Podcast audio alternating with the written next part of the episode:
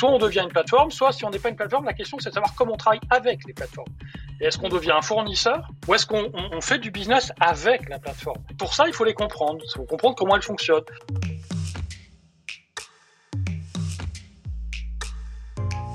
Vous avez fait la bascule numérique ou vous l'avez accélérée, tant mieux, mais ça ne suffit pas. Si Airbnb, Blablacar, Le Bon ou encore Waze ont disrupté leur marché, c'est parce que ce sont des plateformes, un business model qui fascine, qui interroge. Pourquoi l'utilisation de la data et la mise en réseau sont-ils facteurs de succès? Pour réussir, votre entreprise est-elle condamnée à se transformer en plateforme? Réponse avec un expert qui étudie depuis plusieurs années ce modèle, Henri Isaac. Henri Isaac découvre Internet alors qu'il s'occupe de la salle informatique à Paris-Dauphine pendant son doctorat de gestion. Une découverte, mais surtout une révélation. Il décide alors d'orienter ses travaux de recherche vers l'e-management, ancêtre de la transformation numérique. Cette passion l'entraînera sur le terrain naissant du commerce électronique où il réalisera des missions de conseil avant de revenir à Paris-Dauphine en 2014 comme vice-président en charge du numérique. Pionnier du secteur, il fait partie de la cellule innovation pédagogique de Valérie Pécresse, alors ministre de l'Enseignement, où il a publié un rapport sur l'université numérique. Il est aujourd'hui maître de conférence, président du think tank Renaissance numérique qui étudie les effets sociétaux de la transformation numérique et membre du Conseil national du numérique. Henri Isaac vient de publier Business Model de plateforme aux éditions Vubert. Bonjour Henri Isaac et merci beaucoup d'être avec nous aujourd'hui. Bonjour, merci de l'invitation. Euh, je vous en prie, on est très, on est très heureux de vous avoir avec nous euh, sur Way pour parler euh, bah, de ces plateformes qu'on connaît bien. Elles s'appellent Airbnb, Blablacar, Waze, Le Bon Coin. Ça fait partie de notre quotidien et on n'a pas forcément conscience que ce sont non seulement des entreprises à succès, bien sûr, mais des modèles qui ont complètement révolutionné les modèles existants. Pourquoi ces plateformes, c'est un modèle complètement disruptif bah, parce que c'est une nouvelle forme d'organisation des échanges, de la production euh, à l'ère du numérique, où les gens sont connectés, donc en réseau, et puis où les gens, euh, par les usages qu'ils euh, produisent, génèrent tout un tas de données. Et ces modèles bah, reposent sur le fait que les gens sont connectés, organisent ça, aussi bien les entreprises que les particuliers, récupèrent les données et proposent de, des échanges sous une autre forme que ce qu'on avait l'habitude de faire dans le monde industriel. Alors, on a data plus réseau égale plateforme. On va essayer de découvrir cet univers euh, euh, ensemble et, de voir euh, bah, ce que ça représente en termes de business. Hein. quelles sont ces entreprises aujourd'hui? Il y a plusieurs familles. On va voir ça avec Christian Roudot et on se retrouve tout de suite.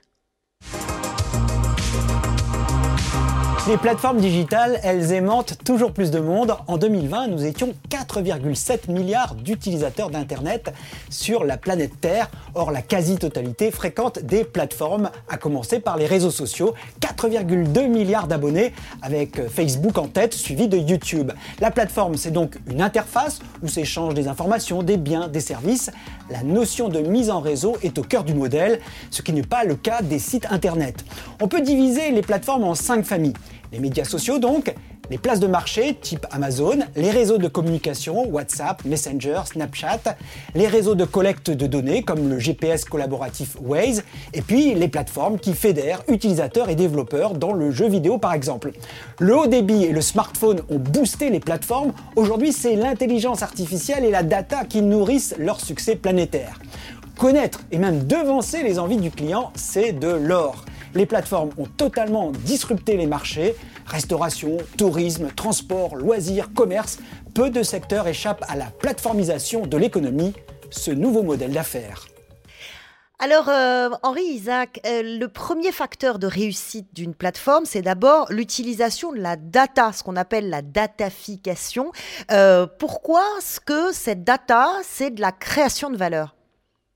Quand une plateforme euh, collecte la donnée sur les usages, les avis clients par exemple, c'est une façon de réorganiser la présentation des euh, produits, euh, des services.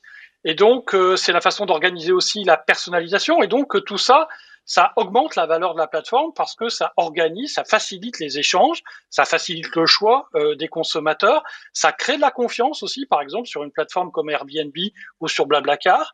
On a besoin de savoir quand on va louer euh, l'appartement de quelqu'un ou quand on monte dans le véhicule euh, d'un covoitureur si c'est une personne fiable. Et donc toutes ces données, elles permettent de créer de la confiance, elles permettent de fluidifier les échanges et elles permettent surtout euh, d'intégrer toutes les remarques des clients qui sont fondées à la fois sur leurs usages réels, combien vous achetez, euh, qu'est-ce que vous achetez, à quel moment, où toutes ces données-là sont utilisées pour augmenter euh, la satisfaction des clients et surtout de le faire de façon automatisée et en temps réel pour certaines plateformes comme Uber par exemple ce qu'il y a de vertueux, c'est que la data crée la data, c'est-à-dire que chaque donnée est réintégrée, recyclée dans un algorithme qui elle-même va de nouveau générer. C'est ça, qui crée de la valeur.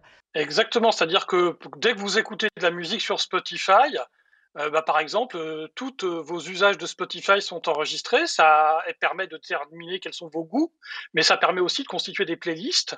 Et euh, ce que vous partagez, ce que vous évaluez, tous ces éléments-là sont intégrés dans un algorithme qui permet précisément bah, de vous proposer, de vous suggérer euh, des morceaux complémentaires, des playlists complémentaires, euh, ou de vous mettre en relation avec des gens qui aiment les mêmes morceaux de musique.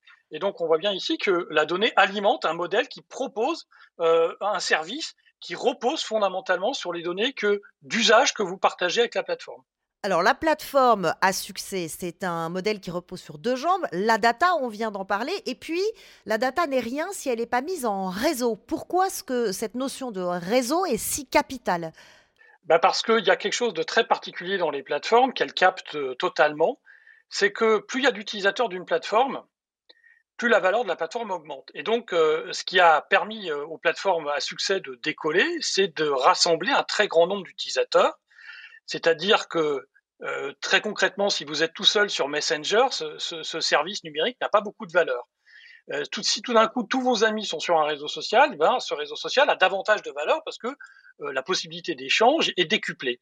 il en va de même, par exemple, pour les marketplaces. Une marketplace, il y a un seul vendeur, bon, bah, ok, l'offre est intéressante, mais si vous ajoutez d'autres offreurs, bah d'abord, ils vont élargir l'offre, ça va être plus intéressant pour vous. C'est exactement ce qui se passe sur euh, euh, un magasin d'applications comme iOS ou euh, Android, ou sur une marketplace comme celle d'Amazon ou c'est Discount par exemple. Et donc la largeur de l'offre importe. plus il y a de produits, plus vous avez de choix.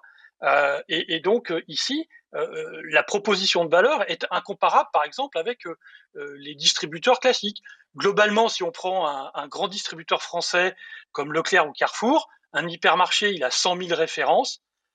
Sur Amazon, par exemple, il y a plus de 120 millions de références euh, en France. Plus de choix, plus d'offres, mais ce que vous dites aussi, et ce qu'il y a d'intéressant dans cette notion de réseau, c'est qu'il y a une, une co-création. En fait, le modèle, le business model se co-crée avec ses utilisateurs. Exactement. Alors il y a des modèles qui sont euh, archétypaux de cette logique de co-création qui est au cœur des plateformes, hein, parce que quand vous êtes euh, une place de marché, vous dites, bah voilà, moi j'ouvre mon marché à des vendeurs tiers, ils vont apporter de la valeur, donc ils co-créent de la valeur avec vous. Mais il y a des plateformes qu'on appelle les plateformes de contenu générées par les utilisateurs, qui sont très nombreuses.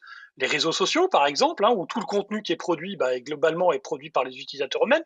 Mais vous prenez YouTube, vous prenez Twitch, euh, vous prenez Tinder, vous prenez LinkedIn, toutes ces plateformes, euh, le contenu est fabriqué par les utilisateurs et donc euh, ils sont co-créateurs. La question qui est posée, c'est de savoir euh, bah, finalement euh, est-ce que euh, cette co-création doit être rémunérée? Et ça c'est un sujet la monétisation qui est un sujet épineux selon les modèles d'affaires que l'on retient parce que il y a différentes façons de monétiser cette co-création de valeur. Effectivement, c'est une question qui, se pose. Vous avez euh, cité les réseaux sociaux, ça semble évident. Vous avez cité les grandes marketplaces. On, cite souvent euh, le secteur des transports et, euh, et de l'hôtellerie. Mais est-ce que ce modèle de plateforme, ça peut s'appliquer à tous les secteurs? Ah, Il y a de grandes chances que oui. On, le voit se développer aujourd'hui, par exemple, dans l'agriculture, hein, qui n'était pas forcément une, activité économique propice au départ à, un modèle de plateforme. Pour autant, euh, comme euh, les tracteurs génèrent des données, comme les animaux ont des puces, il y a des données. La mise en réseau de ces données bah, permet l'émergence de modèles de plateforme aussi bien euh, dans l'élevage, par exemple, que dans les grandes cultures céréalières, où il commence à y avoir des plateformes qui ressemblent à des plateformes très, très classiques que l'on a l'habitude de voir dans d'autres domaines que celui de l'agriculture. Alors des domaines, euh, des secteurs euh, traditionnels, je pense, euh, on peut citer par exemple Michelin. On recevait son directeur de la transformation IA, Gilles Collat-Desfrancs, ici même sur Way. Alors je ne sais pas si on peut déjà parler de plateforme, mais le principe c'est qu'ils ont, ils ont d'un modèle très industriel et ancien, ils ont basculé en mettant la tech au cœur, au, cœur de leur business model. Typiquement, des gens comme Michelin vont proposer par exemple des pneus connectés. ces pneus connectés vont générer des données euh, ces données vont permettre de faire, par exemple, de la maintenance prédictive et donc d'augmenter le taux de disponibilité des véhicules euh, qui possèdent ces pneus. Et donc, euh, une, entreprise comme Michelin, qui au départ vendait des pneus, bah, va vendre un service aujourd'hui mmh. qui repose sur la donnée. Et évidemment, plus il y a d'utilisateurs de pneus connectés, plus il y a de données, plus les algorithmes qu'elle va utiliser pour prévoir, par exemple, une crevaison ou éviter une crevaison vont être fiables. Et donc, on va retrouver d'un côté les effets de réseau, de l'autre côté la donnée, qui vont être au cœur de ces modèles. Et effectivement, des gens comme Michelin euh, ont euh, pas mal, je crois, euh, commencé à comprendre ce modèle-là. Et en fait, quand on le regarde, la connectivité des objets, ce qu'on appelle l'Internet des objets en général, bah, va faire que ce modèle-là va se répandre dans tous les objets qui vont avoir une connectivité en fait. Néanmoins, si on, si on regarde euh, le paysage mondial des plateformes, on constate, euh, on le sait, que les grandes plateformes, elles sont essentiellement américaines et chinoises. Pourquoi est-ce que la France a autant de mal? Où sont les blocages? Alors, bah, il y a d'abord une question de nombre d'utilisateurs. Euh, qui est fondamentale, c'est-à-dire qu'il faut aller vite dans la création d'une plateforme. Ce qui compte, c'est la vitesse d'accumulation du nombre d'utilisateurs. et, très concrètement, euh, dès lors qu'on atteint une masse critique, tous les nouveaux utilisateurs vont choisir cette plateforme qui est dominante. Et c'est ce qui est arrivé euh, très facilement pour les plateformes américaines et chinoises qui, de par la taille de leur pays et de leur langue, ont euh, réussi très rapidement à, faire émerger des plateformes. On a des belles plateformes en France. Hein, je veux dire, Blablacar est une très belle réussite, hein, qui est une plateforme remarquable, mais qui n'a pas atteint cette taille mondiale euh, parce que euh, précisément, il y a des questions de langue et de modèle aussi. Euh, le covoiturage est un modèle qui fonctionne bien dans un pays comme la France, qui fonctionne moins bien dans un pays aux États-Unis, où le rapport, par exemple, au véhicule est à distance n'est pas tout à fait identique. Donc il y a des modèles qui sont faciles à passer à l'échelle, d'autres qui sont plus compliqués.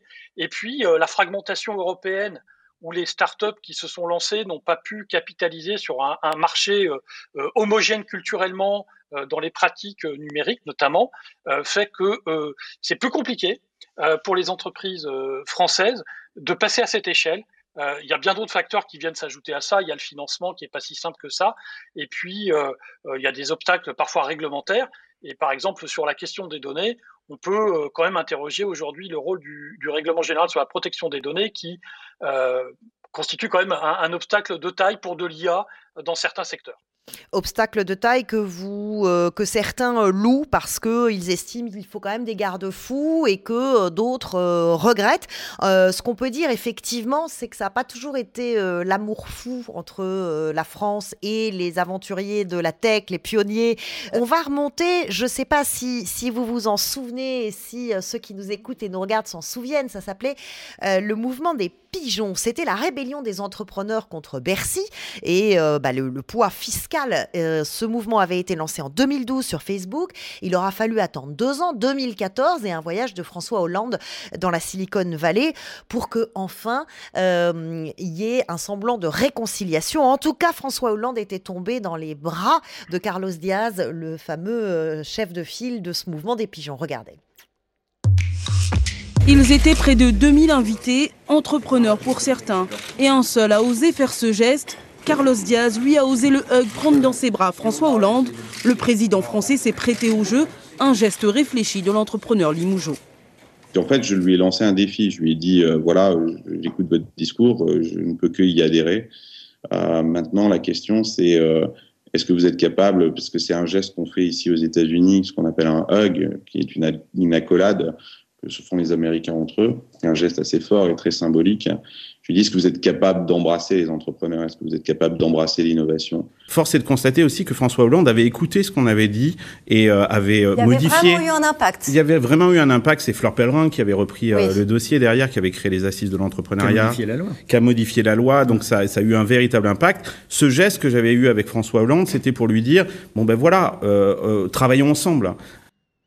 Travaillons ensemble. Alors ce hug, ce câlin avait, euh, avait évidemment marqué les esprits. Si euh, on revient dans le présent en 2021, avec le président de la République que l'on a et que l'on sait être plutôt proactif euh, sur ce, sur ce terrain-là, en tout cas c'est son souhait, est-ce que vous diriez que les institutions, les politiques sont réconciliées avec euh, les entrepreneurs euh, de la tech Alors je pense que oui, les mentalités ont quand même évolué depuis euh, cette époque. ça, ça paraît évident. le président de la République, effectivement, a un discours très fort, mais je note que le secrétaire d'État au numérique, Cédrico, a aussi mmh. un, discours très puissant et, marqué sur le sujet. la French Tech, qui a été lancée par Fleur Pellerin à l'époque, hein, il faut s'en souvenir, après les pigeons précisément, est un mouvement qui est aujourd'hui porté euh, par le gouvernement et les différents gouvernements qui se sont succédés euh, depuis son lancement. Donc, institutionnellement, il y a un soutien. Après, dans le détail, c'est pas toujours évident. parce qu'il y a eu beaucoup de discussions sur les modèles de plateforme, notamment leur fiscalité, notamment sur Airbnb, sur Uber, où il y a eu beaucoup de réglementations qui sont venues aussi tenter de freiner euh, certains de ces modèles.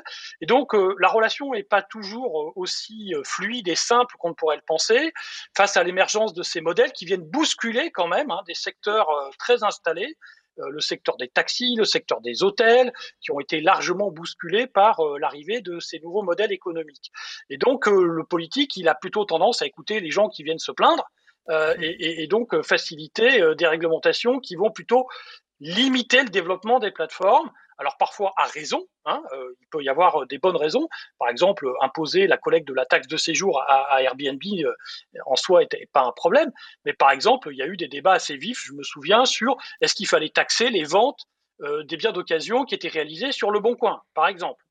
Et donc, il y, a toujours aujourd'hui, vis-à-vis de, ces modèles, pas mal de questions et sur lesquelles les gouvernements ne sont pas toujours proactifs pour leur développement. Alors évidemment, un modèle économique qui doit s'insérer dans une société. Donc c'est normal que, ces questions-là, cette histoire des freins culturels et, des résistances se posent. Ça se fait de façon euh, progressive. En tout cas, euh, ça fait réfléchir, comme vous dites. Il y en a qui réfléchissent à plateformiser leur business, comme vous dites. Euh, regardez, ils ont des questions et, des doutes. On va les écouter. Ils s'appellent JPEG et Marie-Claude. Charlotte, Way sera une plateforme ou ne sera pas? Ouais, pourquoi? Tu veux nous transformer? On est très bien comme ça. On a créé le média de l'aventure digitale, mais ça suffit pas. Il faut que Way appartienne à son audience, que notre audience devienne notre rédaction. Avec du big data et de l'IA, on ferait un carton. Jamais. Way, c'est nous. N'écoute pas, Charlotte. On n'a aucun intérêt à changer. On manquerait plus que ce soit l'audience qui choisisse l'équipe. Et pourquoi pas? Hein, Charlotte? Et oui, pourquoi pas Pourquoi pas finalement C'est cette question que tout manager devrait, devrait se poser. C'est la fameuse question de la résistance au changement. Euh, Henri Iséac, vous dites que les, les, managers, notamment les managers français, euh, devraient peut-être mettre leur ego dans leur poche. Qu'est-ce que vous voulez dire par là? Ben, ce que je pense, c'est que dans un modèle de plateforme, comme il y a co-création de la valeur, c'est-à-dire que euh, tout le monde participe d'une façon ou d'une autre à la co-création de valeur, ben, le chef, euh, le dirigeant n'est pas le créateur tout puissant, il n'a pas la maîtrise totale du modèle. Et on voit bien que cette posture, euh, je contrôle tout, tout est sous contrôle, et le modèle de management qui va avec, hein, pyramidal. contrôle, oui, très pyramidal, très hiérarchique en France où ces choses-là sont toujours très marquées et surprennent toujours les étrangers. Euh, bah, c'est un modèle qui finalement effectivement euh, ne facilite pas euh, la transformation et notamment l'appréhension des modèles dans lesquels bah, finalement l'entreprise va être un orchestrateur d'un écosystème dans lequel il faut faire travailler intelligemment tout un tas de co-créateurs de la valeur. Et de ce point de vue-là, c'est clair qu'il y a quand même des résistances culturelles au modèle dans le sens où lâcher prise et dire c'est pas moi qui contrôle tout et dans, dans, dans ces modèles-là est pas toujours facile à accepter pour des dirigeants. Vous avez cité des entreprises françaises qui ont réussi ce virage. Il y en a d'autres qui l'ont totalement loupé. C'est peut-être pas la peine de leur envoyer des fléchettes aujourd'hui, mais on sait très bien identifier euh, ces exemples et ces contre-exemples. Vous parlez de stratégie de migration des entreprises qui, sont vouées à se plateformiser. Euh, quelles sont ces stratégies de migration? Bah, En fait, il y a plusieurs. Euh, alors évidemment, tout le monde ne peut pas devenir une plateforme. en tout cas, une plateforme dominante, c'est clair qu'il n'y en aura pas il y en aura deux, trois, quatre. Euh, Est-ce que c'est la prime au premier arrivant Non, alors ça, non. Non. Non, non, ça, ça n'existe pas. Si vous vous souvenez des premiers moteurs de recherche, euh, vous vous souvenez de Alta Vista? Personne ne se souvient d'Alta Vista. Qui se souvient encore de Yahoo même? Bon, euh, donc c'est des entreprises qui ont disparu et elles étaient pourtant les pionnières dans les moteurs de recherche. qui se souvient de MySpace dans les réseaux sociaux? Personne ne se souvient de MySpace. Donc les premiers, non, celui qui gagne, c'est celui qui arrive à avoir la taille critique le premier. Et ça, euh, c'est fondamental. Euh, Facebook est arrivé bien après MySpace, Google est arrivé bien après. Euh, il y a eu 16 moteurs de recherche avant Google, hein, donc euh, c'est pas le premier. Le premier qui gagne, c'est celui qui a le plus grand nombre d'utilisateurs. Bon, ça c'est vraiment euh, euh, quelque chose d'absolument de, critique. alors, tout le monde ne peut pas gagner. Par contre, soit on devient une plateforme, soit si on n'est pas une plateforme, la question c'est de savoir comment on travaille avec les plateformes. Est-ce qu'on mmh. devient un fournisseur d'une plateforme ou est-ce qu'on fait du business avec la plateforme? Et donc ensuite, c'est bien comprendre comment on travaille avec ces plateformes parce qu'effectivement, elles ont des modèles de fonctionnement qui sont pas du tout ceux qu'on a l'habitude de, voir classiquement dans les relations d'affaires. Et donc, elles comme il y a beaucoup de relations qui sont euh, médiatisées par des algorithmes, forcément, euh, ça, ça, choque au début pas mal de gens. Euh, se faire déréférencer d'Amazon choque beaucoup. Euh, alors que euh, ça ne choque plus personne que quand un grand distributeur français déréférence un fournisseur, ce qui est fondamentalement la même logique au fond. Bon, euh, et, donc en fait, c'est comment on travaille avec les plateformes. pour ça, il faut les comprendre. Il faut comprendre comment elles fonctionnent. Et c'est un peu l'objectif du, du, livre que de démystifier le fonctionnement de ces plateformes. Merci infiniment d'être venu nous, éclairer, euh, comprendre la, euh, clarifier la compréhension de ce modèle des plateformes. Ce que je retiens, ce que l'on retient, euh, c'est cette idée de taille critique, d'échelle, hein, qui va faire que l'utilisation de la data et sa mise en réseau vont, vont augmenter la performance du modèle. Comment devenir une plateforme ou tout du moins, si l'on ne le devient pas, travailler avec elle. merci infiniment, Henri Isaac, d'être venu nous parler des plateformes sur Way. Merci beaucoup à vous. Way, ça continue maintenant et tout le temps, c'est quand vous voulez. Abonnez-vous à Way sur la chaîne YouTube de Salesforce. Vous y retrouverez nos invités, nos chroniques. Activez la petite cloche et dites-nous ce que vous en pensez. Nous lisons vos messages et nous les prenons en compte. Rejoignez-nous sur Way.